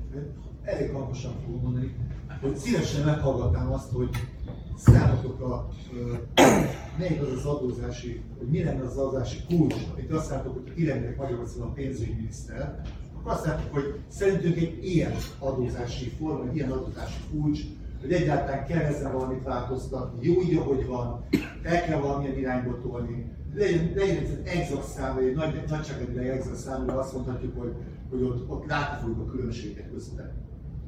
A társasági nyereségadó most vagy akár, akár a társadalmi nyerességadóban, akár egyébként magában az adórendszerben kell változtatni. Az a baj ezzel a kérdéssel, hogy ha ebbe belemész, akkor ez egy írtozatosan komplex dolog lesz, mert ugye a magyar áfa az azért rekordmagas, eh, legmagasabb az Európai Unióban, mert amikor levittük az SZIA-t meg a társasági nyerességadót, akkor ugye akkora összeg esett ki, hogy valamivel kompenzálni kellett, és akkor felrántottuk az áfát. Tehát ugye minden mindennel összefügg ebben a dologban, mert ha valamit csökkentünk, akkor egyébként máshol meg föl kell vinni. Tehát az a bajom ezzel a dologgal, hogyha elkezdjük ezt nézni, én inkább alapelveket mondanék, mint hogy konkrét számokat, mert hogyha elkezded az egyiket mozgatni, akkor a másik is mozog vele. Szerintem progresszív adók kellenek, tehát ahol lehet progresszív adó, az ami azt jelenti, hogy a magasabb eh, bevétel mellett nagyobb, a magasabb fogyasztás mellett nőjön a kulcs is. Tehát mondjuk a, mit tudom én, a az áfa az egyébként kitűnő arra, hogy differenciálj bele, az összes adózásról szóló tankönyv erről. Szól, hogy mondjuk oktatásra, egészségügyre, tejre nulla közeli, és mondjuk az SUV-kra, azokra meg, mint tudom én, hatalmas áfát rakni. És akkor legyen simán három adókulcs, csöndben jegyzem meg, az Európai Unió ezt nem szereti, de ez szerintem az, az, az a pont, ahol ignorálni kell az Európai Uniót. Tehát annyi mindenben megcsináltuk már, hogy ignoráltuk az Európai Uniót, szerintem itt bőven meg tudjuk csinálni. Simán nagyon differenciált három, három kulcsos áfa, progresszív SZIA, tehát ugye annak semmi értelme nincsen, olyan emberektől, akik kevesebbet keresnek, mint amiből meg lehet élni, beszeded a lessziát, majd utána visszaosztasz nekik szociálpolitikát. Ennek semmi értelme nincsen, mert az állam beszedi, visszaadja. Ennél sokkal olcsóbb, hogyha be se szedi, hanem azt mondja, hogy nulla közeli kulcs van. Persze tudom, erre az a jelenlegi kormánypárt válasz, hogy akkor nem is adunk nekik szociálpolitikát, de hogy ebből meg emberi tragédiák lesznek és egy visszamaradó társadalom. De normális országokban ugye adnak szociálpolitikát, és akkor gyakorlatilag azt csináltad, hogy elvetted és visszaosztottad ugyanazt a pénzt. Annak meg semmi értelme nincsen. Tehát egy több kulcsos SZIA, eh, vagyonadó, tehát ami nagyon erősen hiányzik a magyar rendszerből, hogy gyakorlatilag nincsen vagyonadó. Nyugat-Európában sokkal masszívabb vagyonadó van, tehát ugye a Piketty azért tudta megírni a híres könyvét, mert hosszú időre visszamenőleg eh, vagyoni nomenklatúrák vannak. Magyarországon nincsen vagyoni felmérés. Nem is tudjuk, hogy kinek milyen vagyona van, mert nincsen, nincsen az adóhivatalnak vagyoni nomenklatúrája, mert gyakorlatilag hiányzik a vagyonadó rendszerből. Akárhányszor be akarta vezetni egy kormány, akkor mindig lebukozták, hogy ezt nem lehet csinálni. Nyugat-Európában meg masszívan van. Zöld adók, tehát mindenfajta a fenntarthatóság felé vívő adó, tehát minden, ami ami, ami fenntarthatatlan, arra masszívan magas adók, és minden, ami a zöld átmenet felé megy, arra, arra, arra nulla adó. Tehát én alapelveket mondanék inkább, mint konkrét szó. És akkor társasági?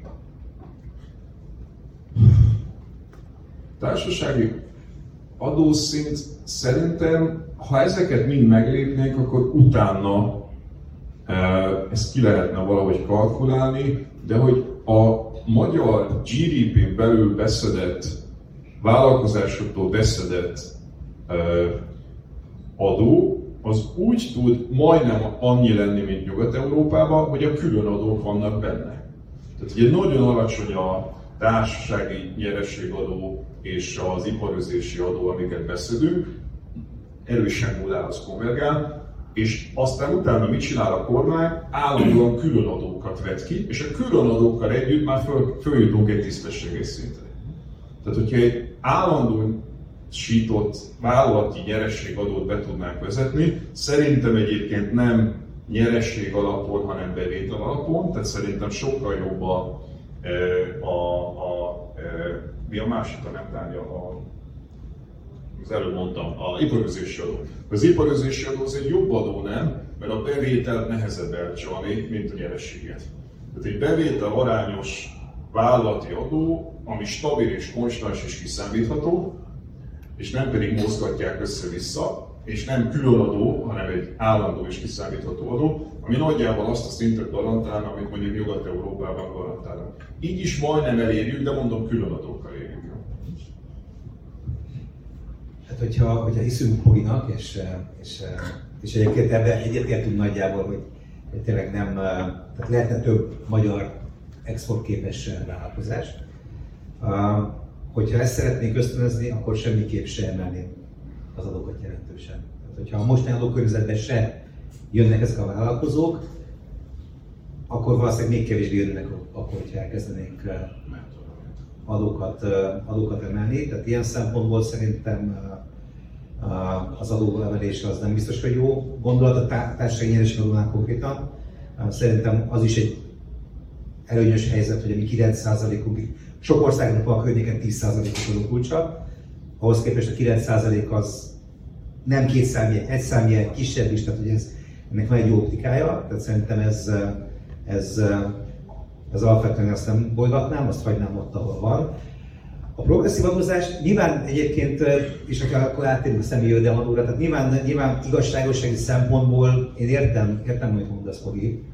A gond az az, hogy pont azok az emberek érintettek a magasabb adókulcsok által, akik valószínűleg nyelveket beszélnek, akiknek valószínűleg versenyképes tudásuk van, tehát aki egy pillanat alatt el tud menni és egy másik országban uh, tud majd uh, tevékenykedni, és nem biztos, és főleg, hogyha az a célunk, amit te is mondasz, hogy legyen erős exportképes magyar vállalkozás, nem biztos, hogy az a cél, hogy a legtehetségesebb embereket üldözzük külföldre. Tehát nyilván az, hogy a magyar reálbérek azok felzárkoznak nyugathoz, ez egy, egy folyamat. Tehát sajnos vannak politikusok, akik azt hiszik, hogy ez, ez csak kívánság, és csak azt, azt kívánom a fogtündértől, hogy holnap annyit keressen minden magyar, mint egy luxemburgi, akkor holnap annyit fog keresni. Sajnos nem egy ilyen folyamat, mert, mert, mert ugye a cél, hogy azt látták, eddig ennyit keresett, az nem fog holnaptól kezdve nekünk kétszer háromszor tízszer fizetni, akkor inkább elmegy egy másik országba a környéken, és ott fog majd termelni. Ez egy lassú folyamat, el kell hitetni, hogy megéri nekik magyar munkáját alkalmazni, el kell hitetni, hogy termelékenyek tudunk lenni, jók tudunk lenni, egy jó értékelni képviselő, és akkor szép lassan majd emelkednek, és ez történt az elmúlt években egyébként, hogy szép lassan majd emelkednek a bérek, és akkor egyszer majd el fogunk oda jutni, hogy mi is kapunk olyan béreket, amiket, amiket esetleg most még irigyelünk. De ha most elkezdjük növelni a bérnek a költségét, akkor egyrészt a külföldi beruházó se fog élni, másrészt a belföldi dolgozó se fog itt dolgozni, mert azt mondja, hogy hát akkor neki kevesebb maradna a nettóból, akkor meg inkább dolgozik máshol, ahol, ahol az arány ez neki. Tehát többet is kap belőle, és esetleg akkor még ami megmarad, az is neki értékben többet jár. És egyébként ezt láttam személyesen. Tehát ugye nekem, amikor az MNB tanszéken voltam, én egy szobában voltam három ilyen emberrel, aki egyik az Hollandiába jött vissza Magyarországra, másik a Spanyolországba jött vissza Magyarországra, a harmadik Angliába jött vissza Magyarországra. Nyilván mindegyiknél voltak más okai is ennek, de részben az volt egyébként az oka, hogy azzal a fizetéssel, amit itthon kerestek, és abban az adókulcs, amiben itthon adóztak, egyébként egy tök jó életszínvonalat tudtak élni, tehát az összevethető volt már azzal az életszínvonal, amit külföldön meg tudtak maguknak keresni, és ezért úgy döntöttek, hogy hazajönnek. És ők nagyon értékes emberek egyébként, és minél több ilyen értékes embert haza tudunk hozni, az, az jó dolog egyébként. Tehát de azt gondolom, hogy, és, és nem véletlen az, hogy mindig szoktunk ezen fortyogni, palaszkodni, hogyha megnézed a világ leggazdagabb emberét, azok mennyi adót fizetnek, semmit. Na de melyik ország fogja menni őket megadóztatni, hogy vigyált a Microsoftot mondjuk egy másik országba, vagy vigyált a céget egy másik ország. Inkább akkor legyen ott, hogy nem fizet adót, de mégiscsak azért napnak a végén azáltal, hogy itt embereket foglalkoztat, azok majd azért bérjük, tehát csak be fogják fizetni az adót, az egy cégének van nyereség, az csak fogja fizetni az adót, elküldik majd a fizetéseket, abból lesz száfabevétel, és ebből mégiscsak a, a napnak a végén megéri ezeket a cégeket és ezeket az embereket ott tartani az országban. Hadd hogy tegyük hozzá a két kérdést, ami van, és akkor utána lehet lekeríteni az egészen. Szuper. Én is csak egyszer szaladok. Bocsánat, az, az úr volt másról Szervusztok! Az lenne a kérdésem, hogy mi ennek a határa, ugyanis azzal, hogyha alacsony adókat vezetünk be, hogy nyilván a mennyiséggel kellene pótolni a kiveső összeget. De Magyarországon már most munkaerő hiány van. Tehát, hogyha még több cég bejön, akkor külföldi munkaerő kellene hozzá, hogy ezek működjenek. Akkor körülbelül mi az a, az arány, ameddig el lehet menni külföldi cégek behívásával, és mikor jön el az a pont, amikor már kénytelenek leszünk adót emelni.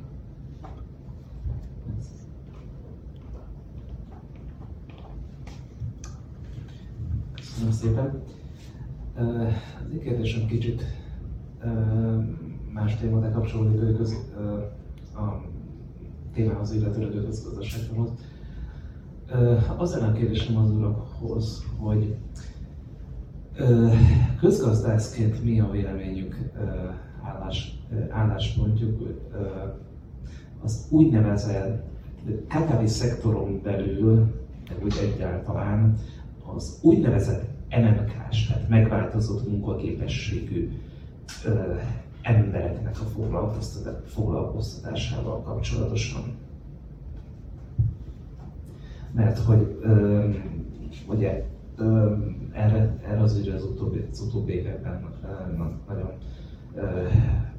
sokat, sokat fordított a kormány, hogy állami, állami, támogat, állami támogatás szintén, és részt közvetlenül arra lenne kíváncsi, hogy közgazdaságtanilag mi a, mi a véleményük álláspontnak. Akkor, hogyha lehet, akkor még egy kicsit az előző körre reflektálnék, hogy Ugye azt elfelejtettem mondani, pedig szerintem ez nagyon-nagyon fontos, hogy amikor azt mondom, hogy az effektív adókulcsa az itt jelenlévő multiknak nagyon alacsony, hogy ezt azért érdemes mellé rakni, hogy a magyar KKV-ké nem. Tehát ugye a, a hivatalos adószint az ugye 9 mindenkinek, de a, ez a multiknál lejön nulla közelbe, de azért a KKV-knál messze nem jön ennyire. Tehát effektíve ez azt jelenti, hogy e, a magyar KKV-kat, közép, kis és középvállalkozásokat sokkal nagyobb arányban adóztatjuk, mint a multikat. Ez egy versenyhátrány számukra. Tehát hogy ez is egy óriási probléma, és itt akár el tudnék képzelni két különböző kulcsot is. Tehát itt például el tudnám képzelni, hogy a KKV-kat egy alacsonyabb kulcsa, vagy effektív kulcsos segítjük. És amikor azt mondod, hogy mitől tud nőni egy cég, nagyon-nagyon sok felmérés van az elmúlt tíz évben, ahol megkérdezik KKV vezetőit, hogy mit lenne szükséges ahhoz, hogy nőjön, és teljesen egyértelműen és szektoroktól függetlenül az jön ki, munkaerő, munkaerő, munkaerő. Tehát a, a kérdés az abszolút releváns, és nem csak abban a szempontból, hogy elfogyott a munkaerő, hanem abban a szempontból is, hogy képzett munkaerő nincsen. A képzett munkaerő a legnagyobb korlátja annak, hogy Magyarországon több cég jöjjön létre. Már nem a tőke. Régen a tőkéhez jutás volt, de például növekedési hitelprogram az tökéletesen megoldotta azoknak a cégeknek a finanszírozási szükségleteit, akiknek erre szükségük volt. Nem a tőkéhez jutás a korlát. A korlát az a képzett munkaerő. Miért nincs Magyarországon képzett munkaerő? Attól a modelltől, hogy nem szedjük be az adókat, és nem finanszírozzuk rendesen meg az oktatást. Az oktatási rendszernek, meg a szakképzési rendszernek. Tehát, hogyha azt mondjuk, hogy ugye lecsökkentjük az iskolai korhatárt, meg elvisszük, nem, nem adunk rendes fizetést tanároknak, vagy nem finanszírozzuk meg az oktatási rendszert, ennek az az outputja, hogy nincsen használható munkaerő, és ettől szenvednek a cégek valójában. Visszatérve oda, és igen, tehát ugye most már ott tartunk, hogy ha, ha továbbra is külföldi működőtőkét akarunk vonzani, akkor külföldről kell munkaerőt hozni hozzá. És ez egyébként elindult, tehát tudjuk, hogy Magyarországon ma már számosan dolgoznak, vietnámiak, mongolok, Fülöp-szigetekiek és hasonlóak, mert már elfogyott a munkaerő ezekben a cégekben. De hogy Magyarországnak nem ez lenne az érdeke, az lenne az érdeke, hogy a, az itt dolgozó vagy dolgozni képes embereket minél magasabb hozzáadott értéken foglalkoztassa. Tehát mozduljunk el, nem az iparágokat kell sorolni. Tehát, hogy 30x évvel a rendszerváltás után még mindig ott tartunk, hogy azt mondjuk, hogy ez az iparág, meg az az iparág, nem ez a lényeg. Az adott iparágon belül alacsony vagy magas hozzáadott érték. Az autóiparon belül nagyon magas hozzáadott értékű, aki tervezi az autót, de nagyon alacsony hozzáadott értékű, aki szalag mellett gyártja az autót. A mezőgazdaságon belül nagyon magas hozzáadott értékű a borászat, és nagyon, nagyon alacsony hozzáadott értékű az extenzív kukorica termesztés. Tehát nem iparágokat kell sorolni, hanem hol vagyunk hozzáadott értékben azok a munkahelyek, amelyeket magyarok csinálnak.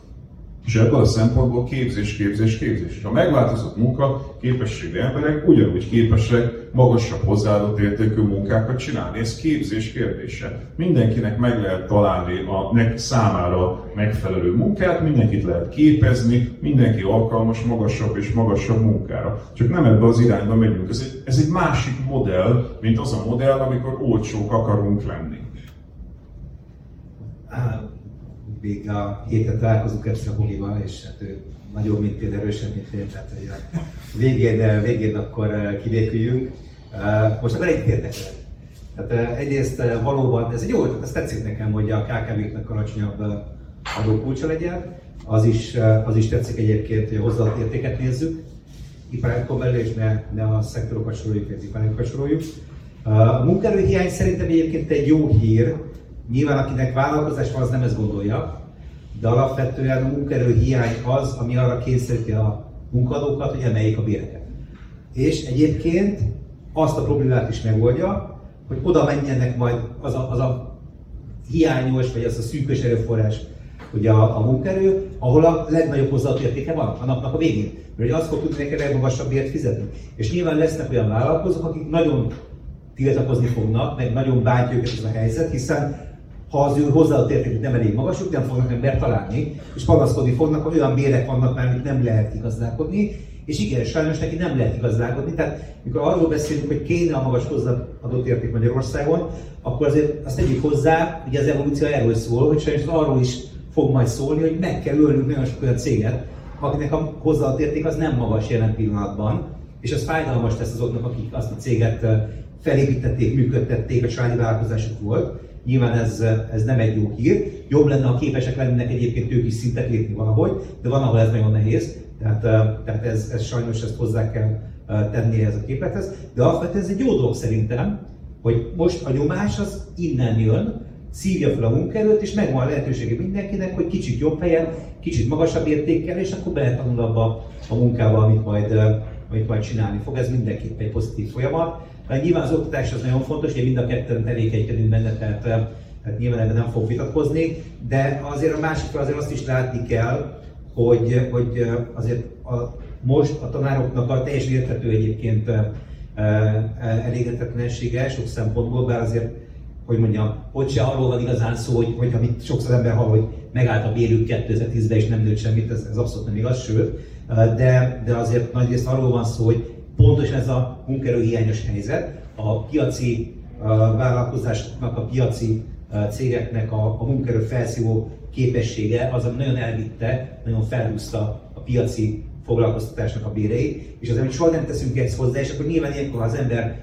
tanár, vagy akár hogyha nyugdíjas, akkor így kell nézni ezeket a folyamatokat, vagy esetleg más szót is be lehetné helyettesíteni, de azért azt hozzá kell tenni, hogy majd, amikor jön egy nagy válság, és azért most ki tudja, hogy milyen lesz azért a következő év, az amikor jön egy válság, és az, aki egy versenypiaci cégnél van, esetleg vagy elveszi az állását, vagy kevesebb fizetést fog kapni, vagy fele munkaidőt tudják mások alkalmazni, a nyugdíjas az meg fog kapni teljes nyugdíját, talán meg fogja kapni teljes fizetését. Tehát azért ezek a szakmák, ezek egyébként, igen, most egy olyan időszak volt a magyar gazdaság történetben, amikor egy nagyon dinamikus növekedési szakasz volt, amikor nagyon jó volt a piacon dolgozni, és nem volt olyan jó nem a piacon dolgozni, de azért ez egy olyan libikóka, ami azért hosszú távon általában kiszokta egyenlíteni magát, és, és valóban ugye a meg, megváltozott munkaképességeknek a foglalkoztása, ez is egyébként egy válasz lehet, ez is egyfajta megoldás lehet akár a, a, a mostani helyzetre is, tehát akár a munkerő is egy válasz lehet, és hát nyilván közgazdaság szempontból az, az egy nagyon jó hír, hogyha többen dolgoznak, hiszen az az ember is, aki, aki nem segélyt kap, hanem ő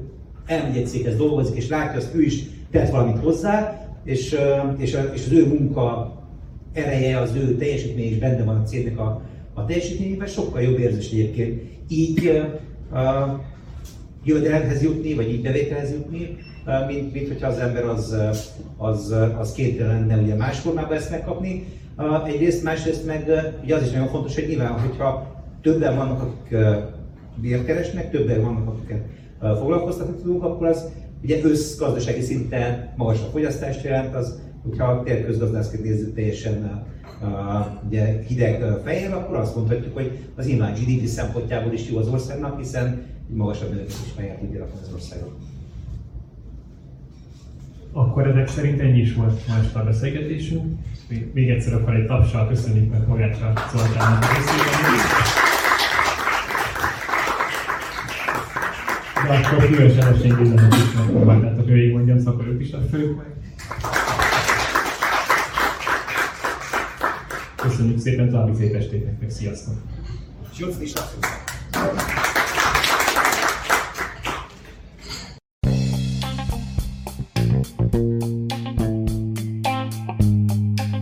Ez volt ma a Pogi Podcast.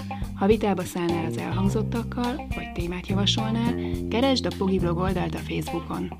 Ha támogatnád a podcastot, azt a www.patreon.com per Pogi Podcast oldalon teheted meg. Köszönjük! Ha más podcastekre is kíváncsi vagy, hallgassd meg a Béton műsor ajánlóját. El tudod képzelni, hogy a podcastet, amit éppen most hallgattál, fél év múlva már a mesterséges intelligencia generálja? Mi sem. De ha érdekel, eljött már a gépek lázadása. Hallgass bele az Embertelen podcastbe. Orsós Lajos vagyok, a műsor házigazdája. Egyelőre még élőben. Egyelőre. Fedezzük fel együtt, hogyan ismerkedik, randizik, mesél és vitatkozik Betty és Péter, két teljesen mesterséges intelligencia. Lajos, a podcast címét mond még egyszer, Léci. Oké. Okay. Embertelen podcast. Ez a műsor a Béton közösség tagja.